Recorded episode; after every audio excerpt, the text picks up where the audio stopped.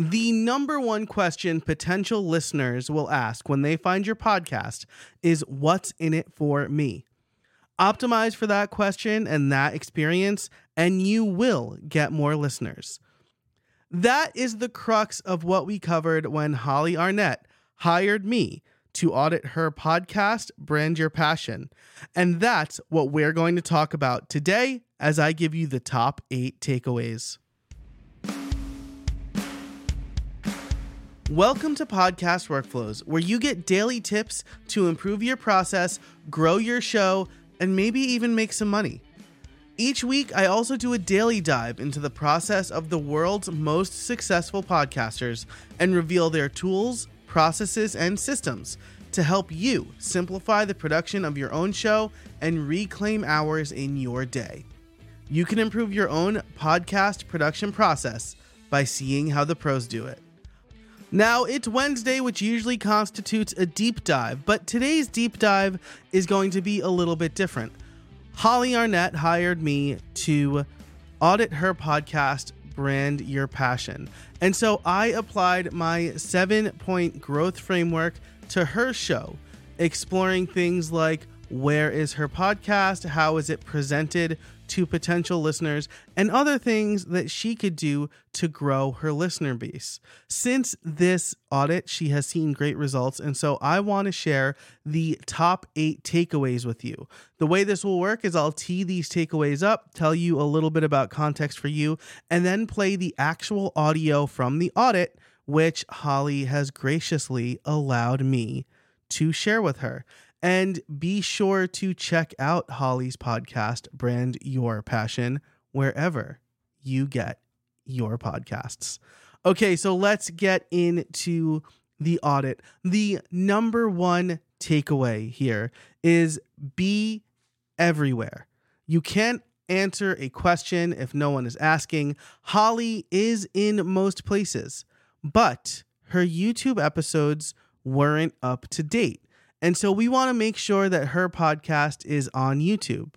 She also wasn't on Pandora, and while pa- while Pandora is often overlooked, they still have a solid listener base. In fact, I have a friend who uses it as his sole music streaming service. But all in all, you're doing a great job. Your podcast is in most places, which is a common problem I see with podcasts. They submit to the big ones and not so much the small ones. I will say that it looks like you were publishing to YouTube for a while and then stopped. I would do what you can to get your show back on YouTube, even if it's just in an audio only capacity. So it looks like you might use Simplecast. I'm not sure if they automatically publish to YouTube, but you can use a tool like FusionCast or Descript to create a video version to then upload to YouTube very soon they're going to support RSS, and this is going to be a lot easier and basically a non issue, but I would recommend getting your catalog back on YouTube. You weren't in iHeart Radio, so I would submit there. Same thing with Deezer and Pandora. I would just make sure you're in those. It's fairly low priority because you are in a lot of the apps, but being here for people who might use the iHeart or Deezer or Pandora apps will get you in front of as many people as possible. Oddly enough, I also noticed that you were not that y- your show looks well. I can't uh, view Castro because it's in I think it's an iOS only app. Oh well, there is a Mac app. So, but oddly enough, you your show is there but not updating. So I don't know if you switched hosts, maybe like switched audio hosts, and as a result, maybe oh this is less than ideal. So so maybe as a result your show stopped updating. So i would just make sure i guess the latest version is there or that your old feed is is continuing to redirect to your new feed. This is a problem that sometimes happens when you switch hosts. You'll redirect the old feed but then if your account gets canceled sometimes those hosts won't always honor that redirect, which is a little frustrating. So I would make sure either way, maybe that your feed is updated in Castro. I'm not sure how to do that, but based on what we just talked about, maybe you could reach out to them and see or resubmit your show with the new feed. Again, that's less than ideal because it's going to show up in two places, but at least your latest episodes will go to that app. Number two, and this is a big one, is improve your podcast description.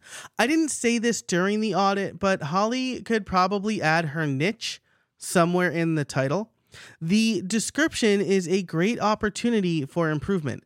It should read like a movie synopsis. This is going to entice the potential listener to actually listen. You should also nix in this show. Instead, hit the reader with what's in it for them immediately. Review of your title, description, and artwork. I really think you're doing a great job here. The title's good. Brand your passion. Very, unless I am getting the complete wrong idea. I think that means that I have a hobby or something I'm really passionate about, and I can turn it into a business. And I mean, the description's right there, but that's that is what I gathered from the name of the show. The description is a great start. I included screenshots in the audit because I want to show you how it's going to look in actual apps, like maybe as people are browsing. And this show helps you. That's great. People know it's a show. I might flip the two paragraphs a little bit. So I have an example here, right? Because you immediately want to answer the question, what's in it for me? So instead of if you're or are you, right? Because you don't want to give people the opportunity to say no to what you're saying. So you don't ask the question. You just say, you're ready to get more eyes on your work, more dollars in your pocket, and more creativity in your life. That's why you need brand your passion. Then you can go on to say what the show talks about and how it helps and, and how to listen. So I think that if you just rework your description a little bit, it could be a little bit more eye catching, which is great. Number three is make your artwork stand out. Much like book covers, your artwork is one of dozens of squares on a page. Hollie can make her title stand out more and make her headshot bigger. Our eyes are often drawn to smiling faces, so we should optimize for that.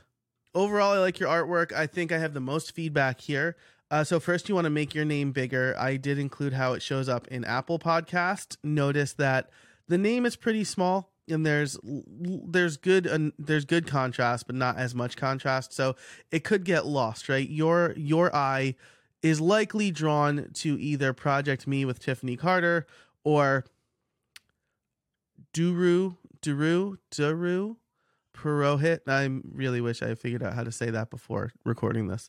Just because faces you know maybe you are the brand faces attract attention. So you want to make your name a little bit bigger so people browse that and then you want to make you a little bit bigger in the frame as well so that your face shines through a little bit more right? You're smiling this is great this is what people are attracted to as far as where their attention goes. You i, I would also maybe minimize the hosted by hollie arnett and move it to the bottom. This is great if people are looking for you specifically but if they are they probably already know what you look like. And for people who are just browsing, this is less important than what's in it for them, right? So I do have by Joe Casabona on my artwork, but I would deprioritize that and really make the name stand out and your face stand out a little bit. I'm happy to say that Hollie took near immediate action on the artwork, and uh, what she said was she made a small but mighty upgrade to the Brand Your Passion podcast artwork. I think it looks a lot better, and I hope that it's converting better for her too. Okay, number four optimize episode information. Hollie is already doing a great job here, or was already doing a great job at the time of the audit, in part because she is a marketer, but also because she has optimized long form articles for each episode. So I didn't have a lot of feedback for her here. I just wanted to call it out. A review of the episode titles and description. I usually have a ton of feedback here for people, and you're just killing it, right? I think this is probably, I'm going to guess this is because it looks like all of your episodes are also long form blog posts, which is also great. So nice work there. I reckon that since you are a branding and, and marketing coach, you probably know a thing or two about content marketing. And so you don't need any help from me in that area. you're making really great use of the description and the show notes. And again, I included some screenshots to show you what it looks like in app so that people know. But I don't really have a lot of feedback here. Nice job. Number five is have a clear call to action. Hollie has a great cold open in her show, though I would probably duck the background music a little bit more so you can hear her better. And then I would pick one cold or one call to action for after the cold open at some point.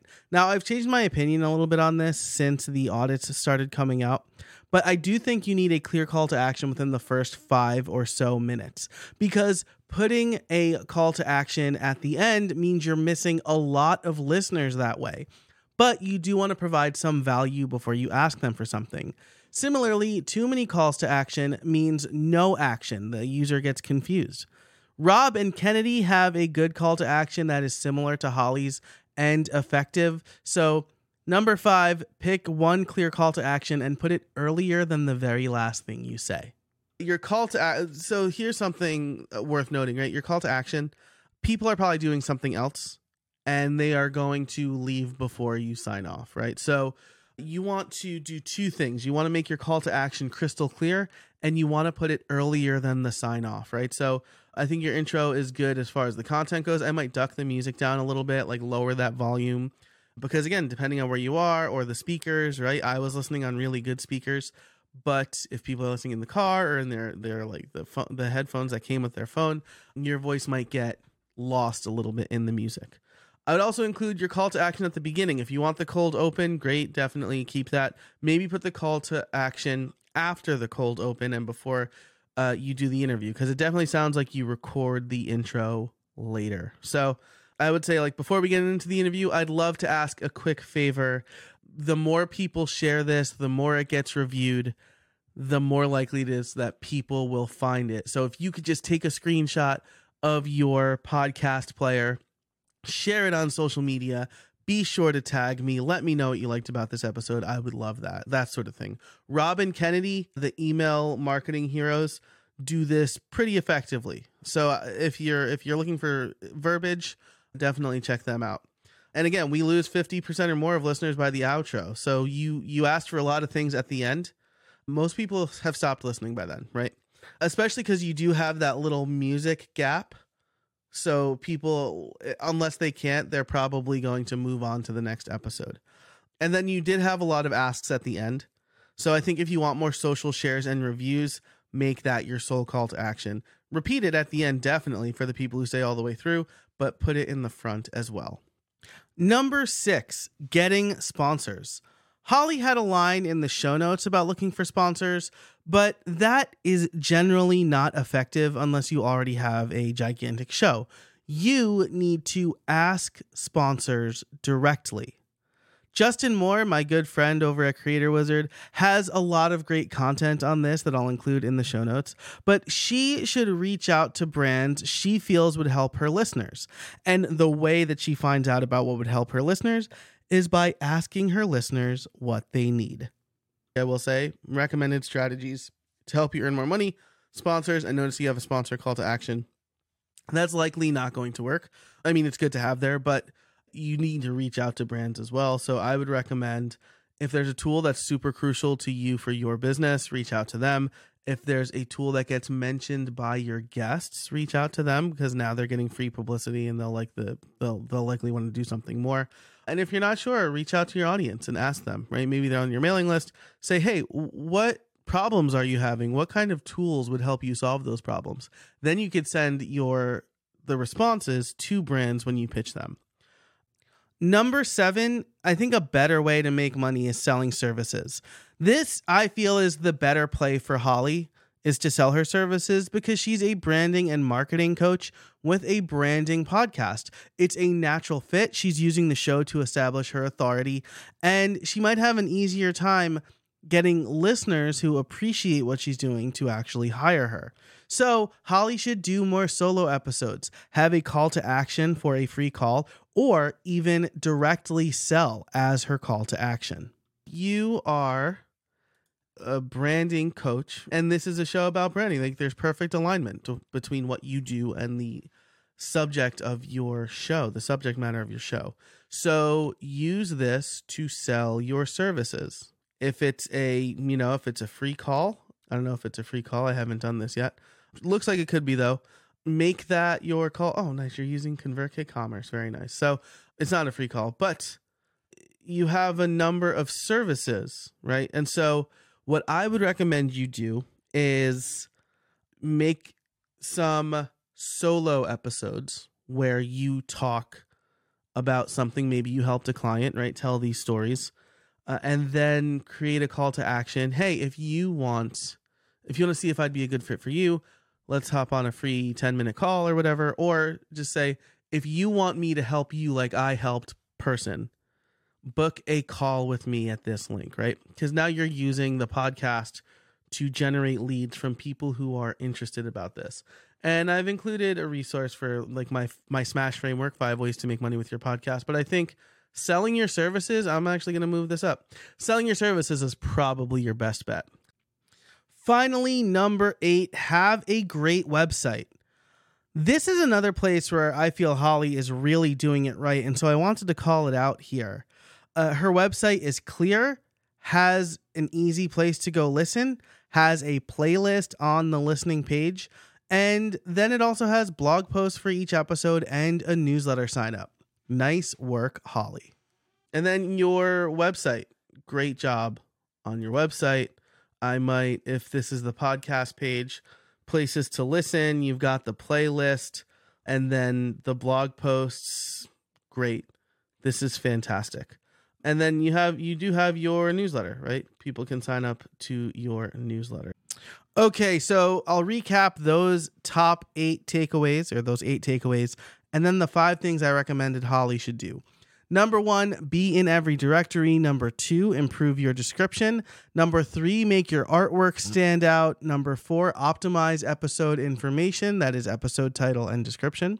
And after after creating this audit, uh, Apple announced that they were bringing episode artwork to Apple Podcasts. So having custom episode artwork is also a really important thing. Number five, have a clear call to action that you place someplace after the beginning, but definitely before the end. Number six, reach out to sponsors if you want sponsors. Number seven, sell your services. And number eight, have a great website. The five next steps I recommended for Hollie. Number one, get back on YouTube. Number two, reach out to podcasts to swap with. As part of the audit, I recommended five and I showed her how to find more to do podcast swaps with. Number three, do some solo episodes to tell her own story and show off her own expertise. Number four, update her artwork. And number five, hone her call to action. In the show notes, I will link to a Twitter thread that has this full breakdown as well as a link to the entire audit if you want to watch it uninterrupted. If you want your own podcast audit, you can head over to podcastliftoff.com slash audit and purchase one on that site. I will give you the same treatment I gave Hollie and if you agree to it, I could even turn it into a podcast episode. Again, that's over at podcastliftoff.com slash audit. But that's it for this episode. Thanks so much for listening. If you want to connect with me, you can do so on just about any social network. I am at Jay Casabona on all of them. Thanks so much for listening, and until next time, I can't wait to see what you make.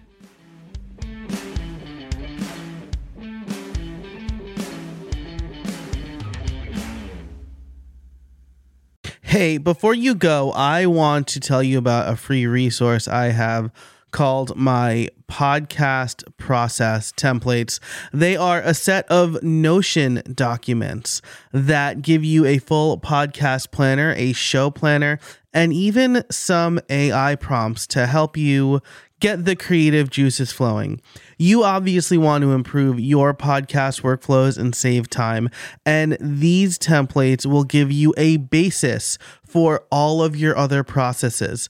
Through my Notion and Airtable templates, I am able to automate a number of things as well as stay organized so that I am using my podcasting time more efficiently. If you want to get your hands on these templates completely for free, you can head over to podcastworkflows.com slash templates. That's podcastworkflows.com slash templates to get your free podcast process templates today.